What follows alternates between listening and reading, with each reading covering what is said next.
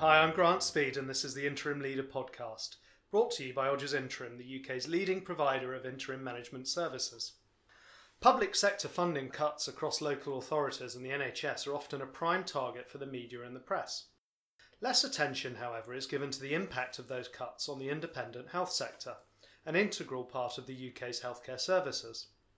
Today I'm joined by Dan Kiely. He's a consultant in Odgers Interim's independent healthcare practice, and he's going to discuss what these cuts mean for independent healthcare providers and how the sector is changing as a result.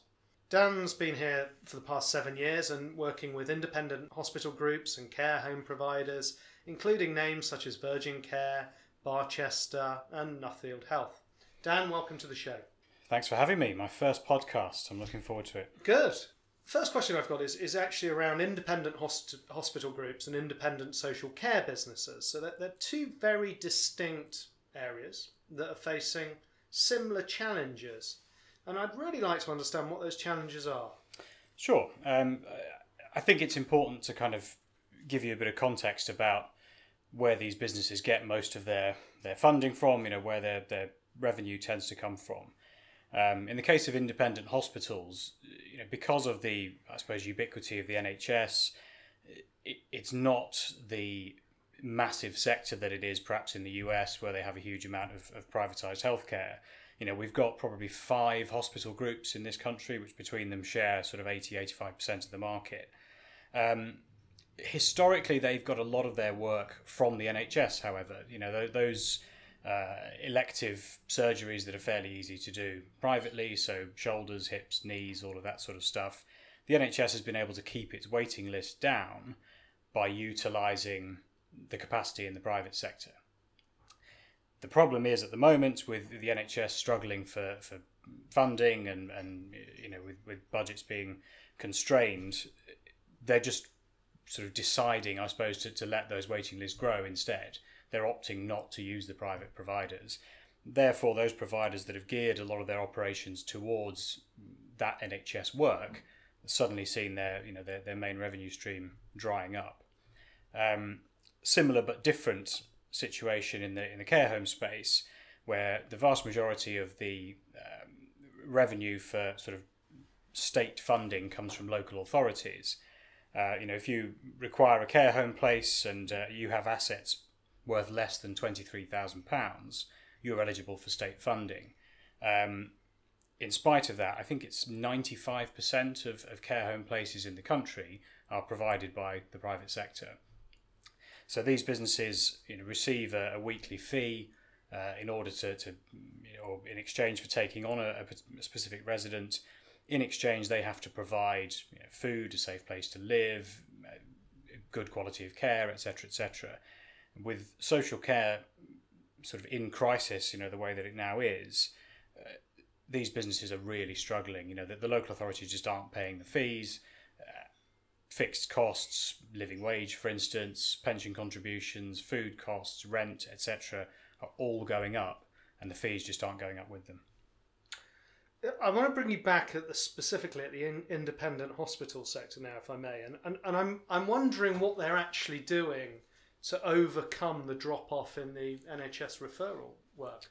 Well, I mean, the, the benefit of the, I say benefit, but the, the perceived benefit of waiting lists being a lot higher than they were is that theoretically, at least, a market opens up for private work, you know, for private pay uh, surgery. So the you know the idea being that if you're somebody of reasonable means, perhaps you know a bit older older age or getting towards retirement age or whatever, you know you have the means to fund your own surgery rather than sitting on a, an NHS waiting list for 12 months needing a new hip, then you know you may wish to do so. The problem is that that's a relatively limited market. Mm. And now all of those main hospital providers are chasing that private revenue. Everybody's trying to gear their business towards, you know, chasing the, the self pay market. But there's a limit to it. You know, there, there, are going to be there are going to be winners and losers in that. I think. So, so what are the key changes in this sector then? Well, I think you know, doing the, the story of the last few years has been trying to do more for less. You know, that classic sort of business transformation type sure. thing. You cut costs out of the centre. You try and become more efficient, etc., etc. You know, that only works to a point, um, and that's why we're seeing such a you know widespread uh, crisis across, particularly the social care businesses.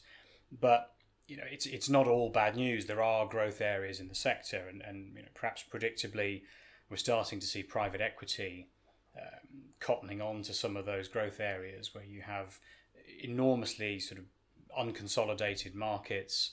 You know, they're coming in with a buy and build strategy. I'm thinking of sort of vets when I when I talk about this. thinking of dentists, where you've got an awful lot of sort of single site owner operated operators for one sort of country. Um, PE are coming in, buying up hundreds of them in one go. The idea being that actually, if we can centralise all of the back office functions, finance, HR, etc., you know, we can we can realise some real cost savings there. The the benefits of particularly vets and dentistry is that for the most part they're privately funded. You know, you do right. get you do get NHS dentistry, of course, but the vast majority of, of vets certainly are uh, you know solely private sector. So, what, what about you know the NHS budget? Is that there are glimmers of green shoots? I guess if we can use that phrase again. Yeah, I mean, we, you know, it's it's good to see the government putting more money into the NHS. I don't think anybody uh, you know would suggest that, that that's a bad thing. The problem is, it's there are an awful lot of things that need improving. Um, you know, we're already seeing signs, and, and you know, the cynic cynic in me thinks it might be a kind of pre-election move, but we're already seeing signs of uh, individual trusts coming under pressure to bring their waiting list down. Now, there's a ton of capacity in the private sector that could be used to do that. Uh, you know, and we're starting to see one or two deals being done around the country. Um, Care UK did one recently down in Plymouth, um, where actually the the NHS is going to start pushing more business back out to the independent sector again. Um, you know, I don't think it's a panacea, you know, but it's it's it's certainly a start.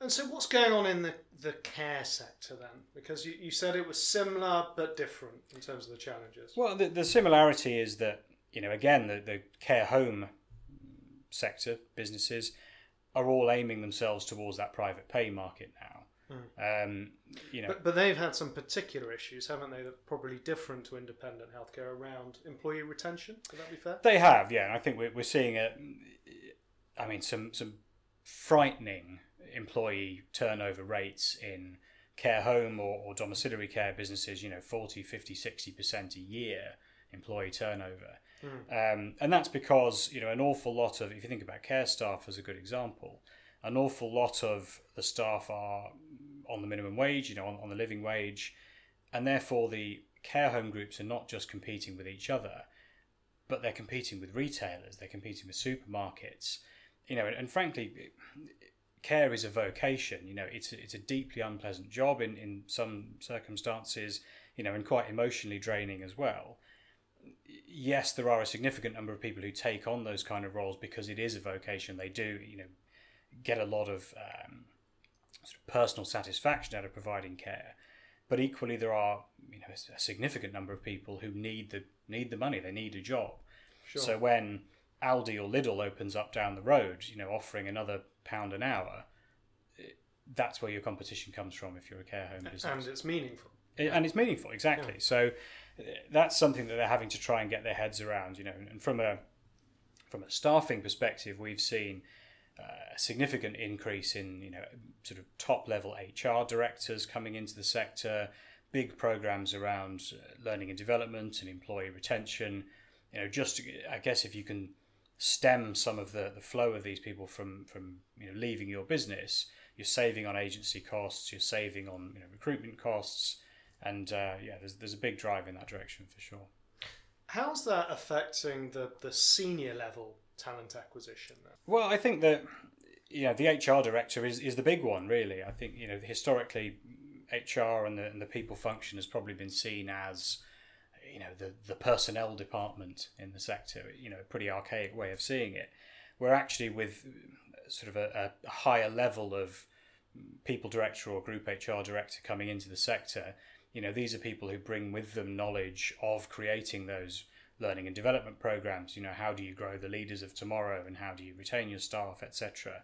Um, you know that that's been a, a, notable sort of paradigm shift. You know, to use a cliche over the last uh, over the last couple of years. And where are they coming from? These HR directors. Well, if you think about, I suppose, the bare bones of a care home business. You know, it's a it's a multi-site, relatively low margin, high employee, you know, relatively um, sort of low paid employee base.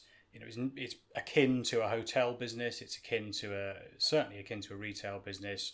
You know, it's bricks and mortar, and it's a and it's a large number of staff. You know, across the country. So actually, a lot of businesses are turning to those sectors who perhaps are a bit ahead of the curve, or you know, have have some clearer ideas on how to do this stuff. I suppose. Hmm. What What do you think's changed in the last five years historically? I think the biggest thing that we've seen, certainly in the care home space, is there has been that drive towards the private pay market. And actually, you know, frankly, if you're again someone of, of reasonable means who, you know, with a, with a good pension or a, you know an asset to sell in the form of a home or whatever it might be, there's never been a better time to, to need a, a space in a care home.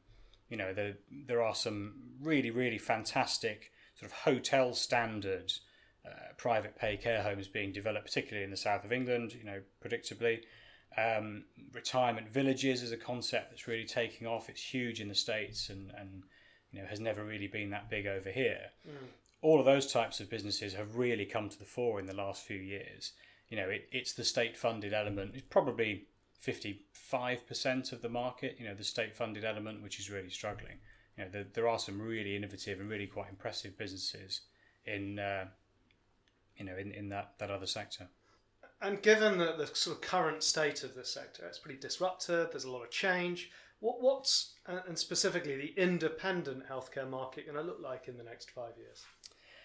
That's it's a tricky one because I think you know we, we keep hearing an awful lot about um, businesses going into administration in the care home sector and and certainly the the listed businesses in the private hospital space. Well, we saw recently, didn't we? The, the only two weeks ago, the was it Four Seasons? Yeah, into administration. Yeah, and what happened?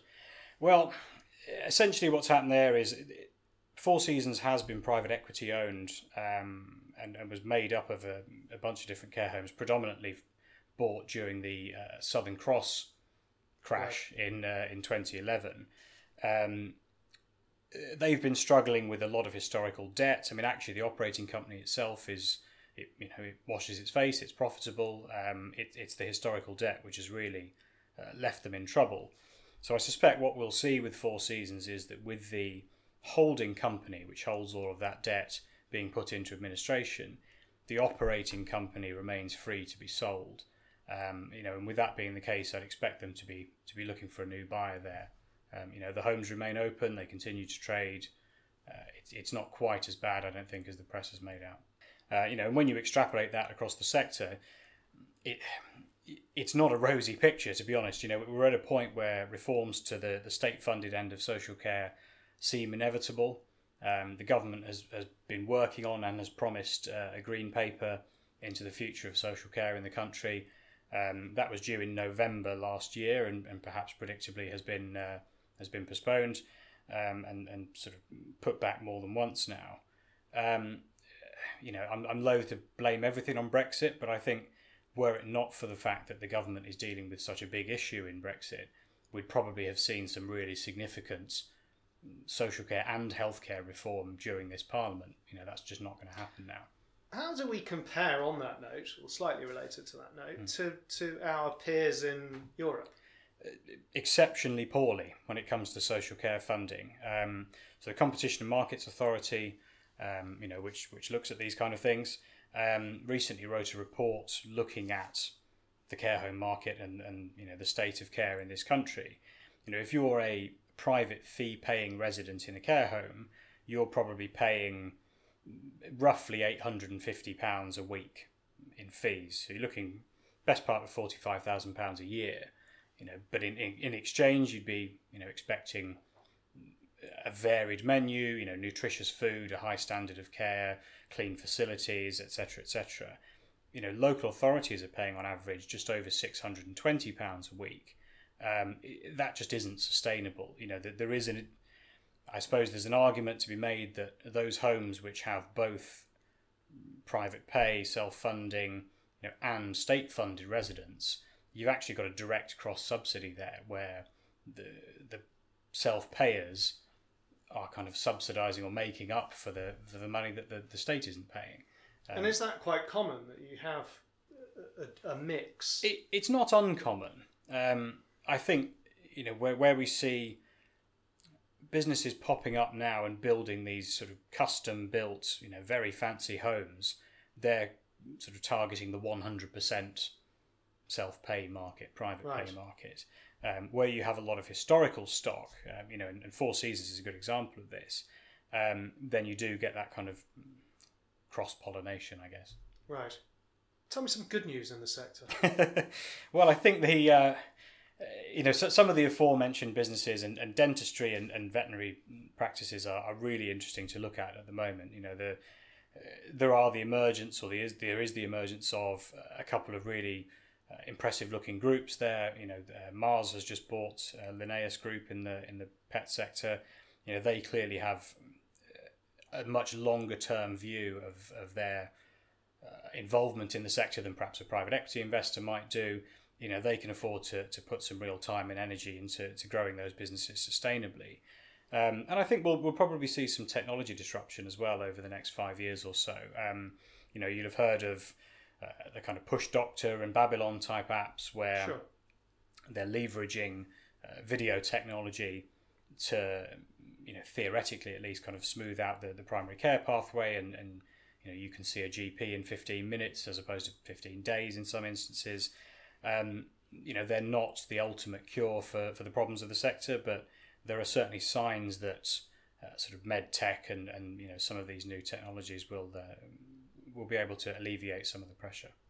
Dan, that's really interesting, and it's been a pleasure talking to you. Thank you very much for coming on the show. Thanks for having me. As always, to those of you who have joined us, thank you for listening, and we'll see you next time.